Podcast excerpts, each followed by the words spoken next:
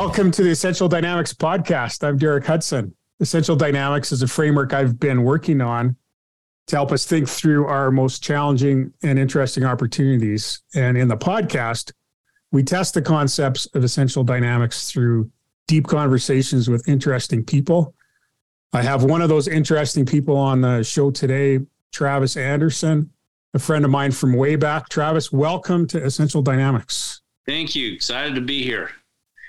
Anytime, hey, I, anytime I have a conversation with you, I look forward to it. So, so, so I, I guess um, we got to start with how we met and we don't have to take a lot of time, but uh, Travis and I both uh, we were roommates in Seoul, Korea, in 1981. Uh, both uh, volunteer missionaries, and I just learned a, a tremendous amount from uh, from Travis, and we had a lot of fun together. Probably more fun than we should have, but we had a lot of fun together. A lot of stories, and met a lot of fantastic people. What do you remember from those days, Travis? You know what I remember the most was just uh, literally it was it was an adventure and, and I've always liked adventures. You know, it's like um, it was just fascinating for me to spend time in a country that I had no idea even really didn't know a whole lot about it at all beforehand. And going over there and, and, and being a missionary was is certainly a, a, great opportunity. But you know what I enjoyed the most is just the people, uh, particularly the people that I was able to partner with, including you and, and several other people. But uh, what I loved was the uniqueness of the culture uh, I think that's really where it got started. My my interest in culture building is is recognizing the power of just understanding the differences in in in the culture of countries and how fascinating it is yet at the same time how how much people are all the same at the end of the day so hey, so that, that fantastic introduction that sets us up really well I, i'm going to pick up two words from what you said adventure and culture so um, just to give a little recap of essential dynamics. Essential dynamics starts from the idea that life is hard. And you know, we face we face opposition and challenging times and and to make that make more sense, it's kind of fun to put our endeavors uh, in the context of a quest, of an epic quest. And and when we're on a when we're on a quest, we're not surprised that things are hard because that's that's why those stories are interesting to us is that we're as we're facing opposition and we have hard times and so yeah that mission experience that we both had was well, the hardest thing that either of us had done to that point in our lives and uh, mine got harder after uh, after we split up and i ended up in chicago. I've talked about that a little bit um, on a much earlier podcast but the idea that we can take the challenges that we face in organizations and in our relationships in society and put that in the context of a quest is the start of essential dynamics. And then all i've all i've done with it uh, to recap is the quest has three essential elements. There's this important purpose uh, that we have to you know uh, save the village or slay the dragon. There's some people involved that you know that have to do it typically that are called out of a state of comfort to to go on a journey. And so the journey is the third element and so i like to talk about people path and purpose. And then for each of people path and purpose we look at the impact of opposing forces or dynamic forces. And with uh, purpose we talk about the idea that we never just have one but there's a purpose x and a purpose y. For the path or the processes and systems that the that we take to to achieve the purpose, we have uh, opposing forces of the things that hold us back or constraints and the things that propel us forward or drivers. And on the people side, I've I've just come to think of it as the real conflict on the people side is that we're we want to be our own person and belong to ourselves, but we also need to be part of a group and so we need to fit into a group so that's that's essential dynamics in a nutshell. And then the other word you said was so that's all based on an adventure. And then you talked about culture. And what i really wanted to get you on the show today other than the fact that uh, i love spending time with you is i wanted to get some insight into that idea of how you can as a leader in an organization create or design or impact culture and what that means to try and get people uh, to help you accomplish the purpose. So, Travis, maybe we could start with um, your your journey. Then you went to Korea, experienced this culture that was very different from, you know, what you grew up with. I watched it happen. I was there. Um, what was it that uh, stuck with you as you took that back home and started your schooling? Good, good question. You know, it's like um, I just feel like my eyes were opened, right? And and, and again, open to the to the world. I I, I just think that um, traveling is probably one of the very best ways to to really understand what it means to to appreciate culture. But when I got back, what I realized was is that I had a lot of interest, but the, all the interest revolved around two things: connecting and uniting, connecting with people, and uniting people uh, to a greater cause. Right. So I always enjoyed, even as a student, a university student, connecting with people that I that I found interesting, which is pretty much anybody and everybody, but particularly people from different walks of life, to be honest with you. I remember uh, I came back and, and, my undergraduate work was at Utah State, and then I went to the University of Utah to do some graduate work. But at Utah State, there was a lot of uh, foreign students there. And so uh, I had a chance to visit with a, a, lot of people from a lot of different countries. And I was always fascinated with the fact that, that when you really connect with people, magic things happen. And whether from a different country or what have you. And then uh, I studied psychology in, in school, and then I realized that I always had interest in, you know, obviously, what really drove me as a kid was sports. I've always enjoyed sports. I've always loved connecting, and it wasn't just winning and and, and the competition. Although I did love that, it was the camaraderie on the bench, right? So. As you ask what I did when I came back, I started asking myself, well, what do I want to really do, you know, for a living? I knew that I loved people. That's why I took psychology, to understand what makes people tick.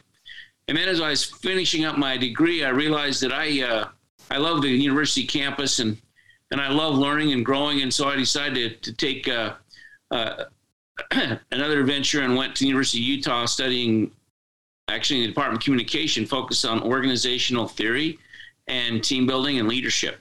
And so I fell in love with teaching. I was a teaching fellow there, so I taught probably uh, that's what really fascinated me is as much as I enjoyed the research and learning, I loved teaching, was there. And in addition to my master's, I ended up working on my PhD. And what's interesting is the last class I taught, and this is kind of brings me back to, to, to where I am now. Uh, the last class I taught, I invited a guest speaker who was a management consultant, just doing what I'm doing now, to be honest. And uh, he, he talked about building culture in the real world and uh, and he kept calling me after that. But I had my mind set; I was going to be a professor, and so I, I you know, I, I had my focus, I had my aim.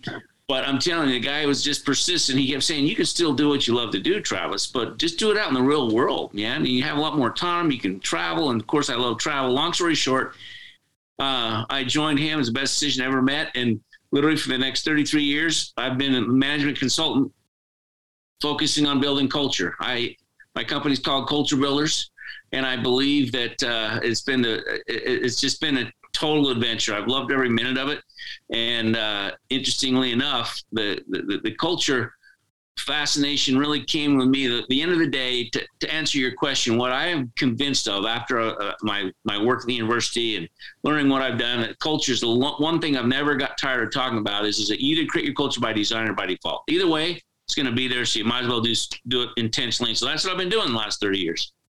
So culture by design. Yep.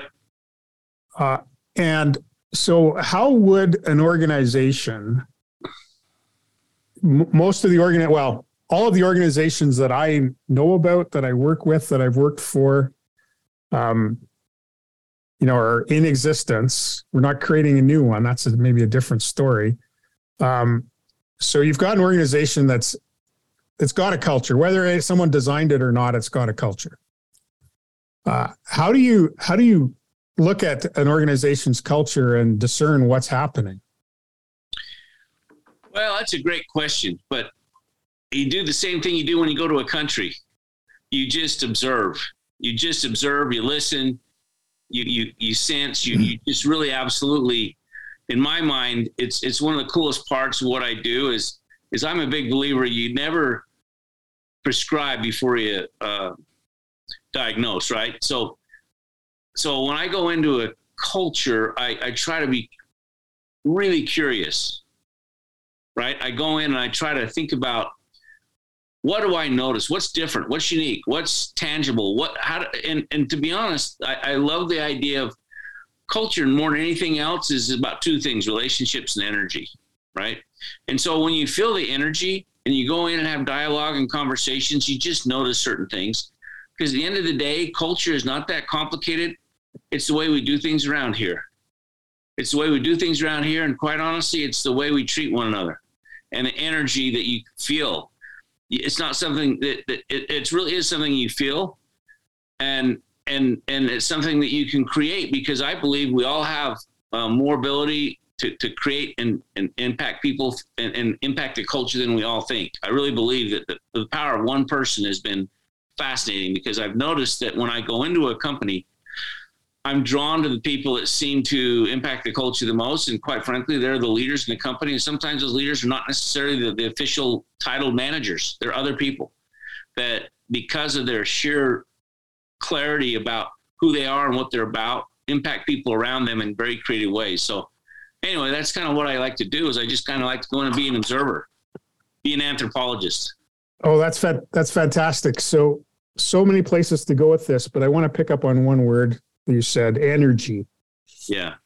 Um, I I'm a student of the theory of constraints.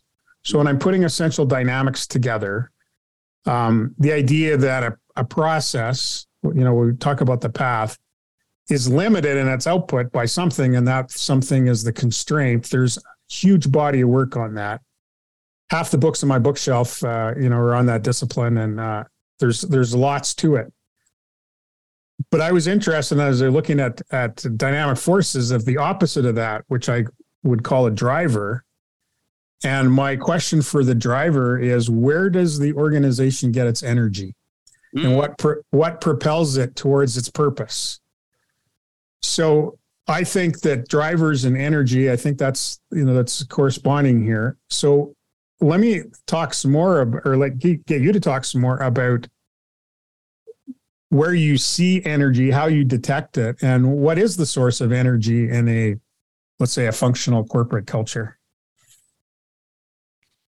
Well, that's a really good question, and and and I want to address that by the reason why I feel so strongly about energy is I think it goes back to my roots in sports. I just came back from uh, last weekend. I had a chance to see uh, University of Utah, who's my alma mater, and who I've been have, have the chance to do a lot of uh, uh worked with over the years, especially in the athletic department. I, last I, have had the chance to do maybe over 40 or 50 retreats for the football, basketball team, and actually the whole athletic department. But last week they uh, beat USC for the Pac-12 championship, and it was an incredible game. Halfway through the second quarter, the Utes were losing. This is in in Allegiant Stadium in Las Vegas.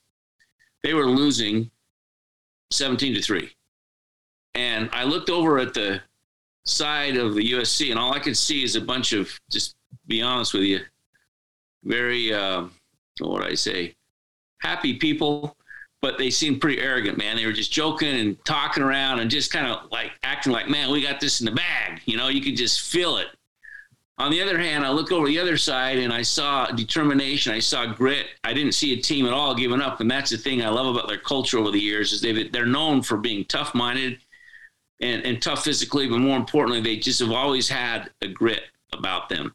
That, that over the time they, they've they've been the most successful program over the last five years in the Pac-12, and it's crazy when you're, you're competing with programs like USC, UCLA, Stanford, these companies, these colleges that have so much more money, so many more resources. But the University of Utah is number one, and one of the biggest reasons is because of the energy of what happened after it was 17 to three. Derek was unbelievable there was just something magical happened that that uh, they just started to uh, just get it going. I, I, can't. I'm trying to remember exactly what it was, but there was just a. I think what it was is there was like uh, like four minutes left in the second half, and all of a sudden they just went into their two minute offense, and bam, they went down and scored. Right, and then all of a sudden you could feel the momentum, the energy switch. And sure enough, it was a three and out, and then they only had a minute and five minute, minute and ten seconds to get the ball. And they had the ball, and they had a chance to go all the way down. Yet again, they were able to just, just they were all fully engaged. They went down, and scored, and at halftime it was seventeen to seventeen. Long story short, the final score was 47 to 23. They scored 44 straight points and only gave up seven points, all because of culture, in my mind. USC had many more talented people, but I got to tell you, the coaching staff and the players, you could just feel it. I mean, and you could sense the energy in the and, and it wasn't just with the team. The entire 65 70% of the stadium was filled up with university of utah fans in vegas. Can you believe that? Yeah wow.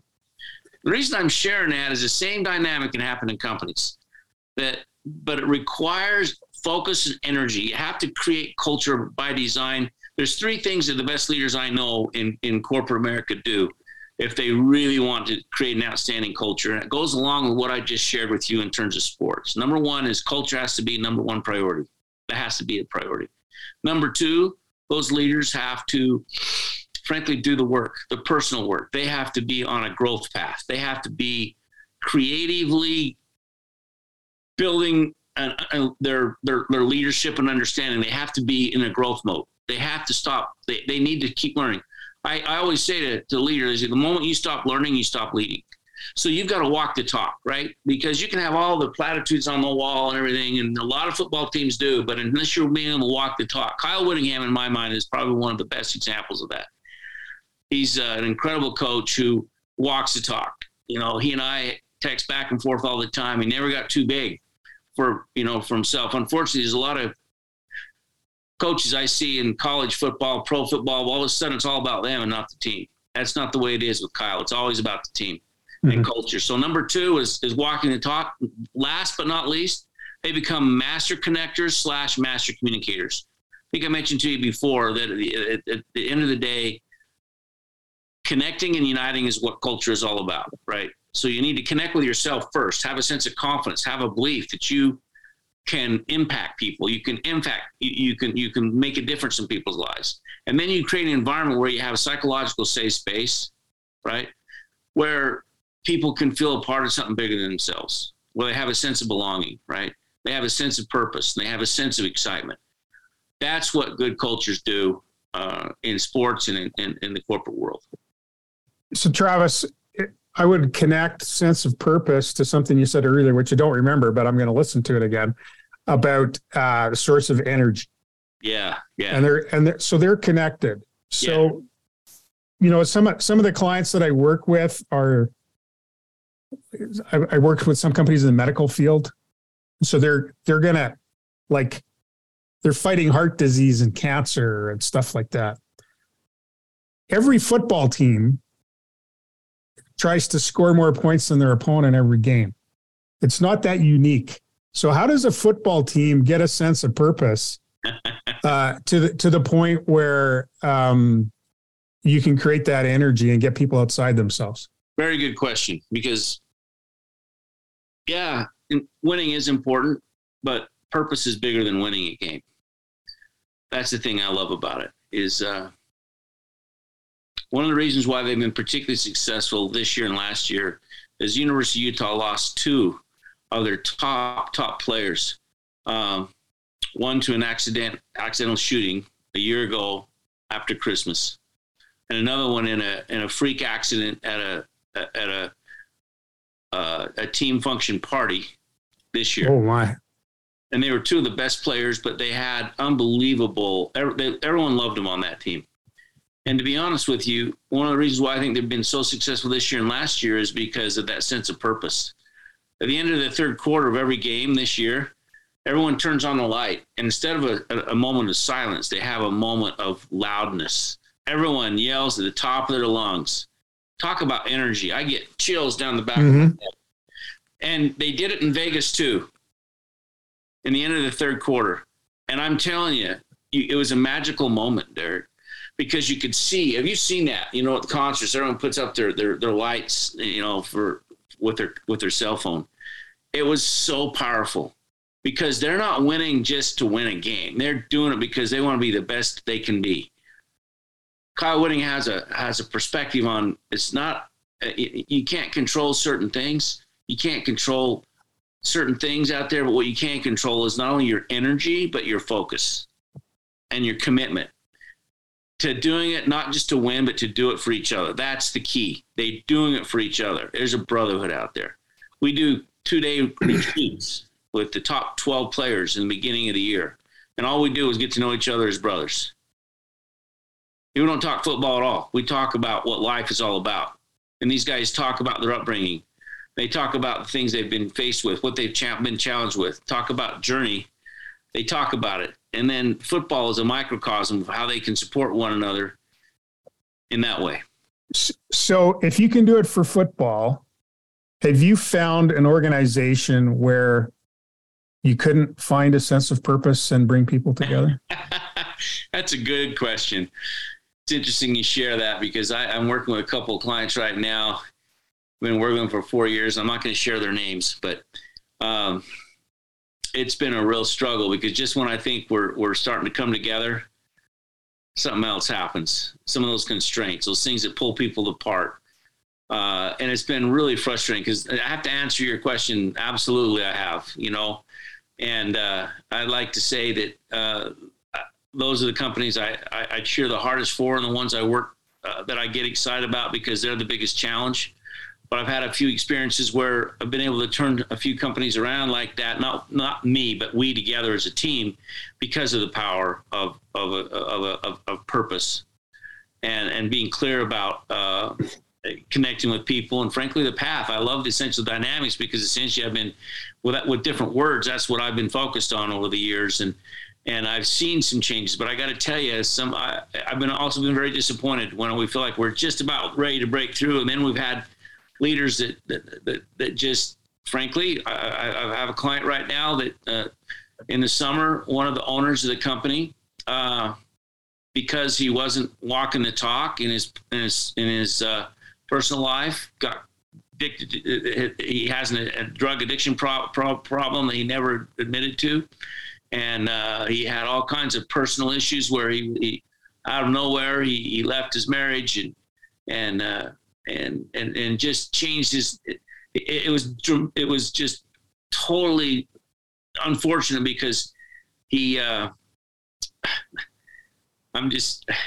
I'm really kind of hesitant to even talk about it because you know people will find out about it. But honestly, what happened was well, I can't go into the specifics, but uh, from a personal standpoint, he just took a left turn, and it devastated the company because he he literally didn't have that personal integrity to be able to live true to uh, what the, the, the, culture had stood for up to that point. The good news is is that we're in the process of recovering, and we're going to do it because one person can't take the co- company down. But I will tell you that personal integrity is one of the key elements uh, to creating a culture that is long standing and it can can test can can can really create long term success. So Travis, I knew this would happen. Uh, like our time is up for this episode. and we and we've just barely got started. So can I like we're gonna have to have you back and we're gonna have to keep going. Um, but let, let me try and just re- recapture like one one tidbit from this uh, is that we've found a connection between energy and purpose and I, I believe it's possible for any organization that set out to do something that's not like bad for the human race uh, to line up around a purpose. But I think what you're telling me is the people involved are critical to that, especially leaders needing to walk the talk. Absolutely, for sure. And that's not easy. No, it's not. It's not easy. So, uh, so let's just pick up this conversation. And what I'd like to do in our next episode, if we can, is to talk about culture by design and what an organization could do if they decided they wanted to get more intentional about culture so that they can take advantage of all the energy and capabilities of the people that they're probably not not fully tapping the potential of right now. So let's uh, let's let's meet up again right away. Is that okay? And that'll be great. Look forward to it, my friend. Uh, so, so Travis, if uh, if people are interested in tracking you down, is it Culture Builders they should look for? Culturebuilders.com probably be the easiest way. Excellent. And and for me, you can find me at getunconstrained.com. And uh, either of us would be happy to hear any comments or input from our from our listeners. And so, uh, I'd like to thank Brent Griffiths in the studio, Travis Anderson, my uh, uh, former um, companion from many years ago. Thanks for being on the show, and everyone. And please, until next time, consider your quest.